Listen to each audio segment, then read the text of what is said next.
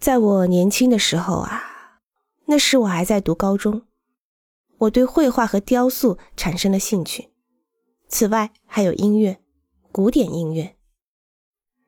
我在南加州的时候，第一批建筑方面的老师，曾经在第二次世界大战后，作为驻扎在日本的美军士兵来过日本。回南加州以后，他们成了老师，并且都非常喜欢日本的古典艺术和建筑。我早在学习帕特农神庙之前，就已经研究过伊势神宫了。我对歌川广重的学习，也在对毕加索的学习之前。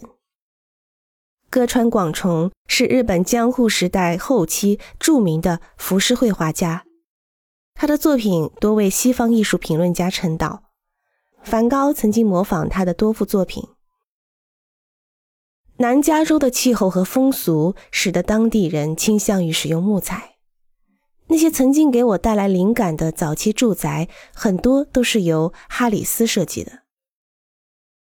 这里不会有人知道他的名字，但是如果你看过他的作品，你就会知道他受到日本文化的很大启发。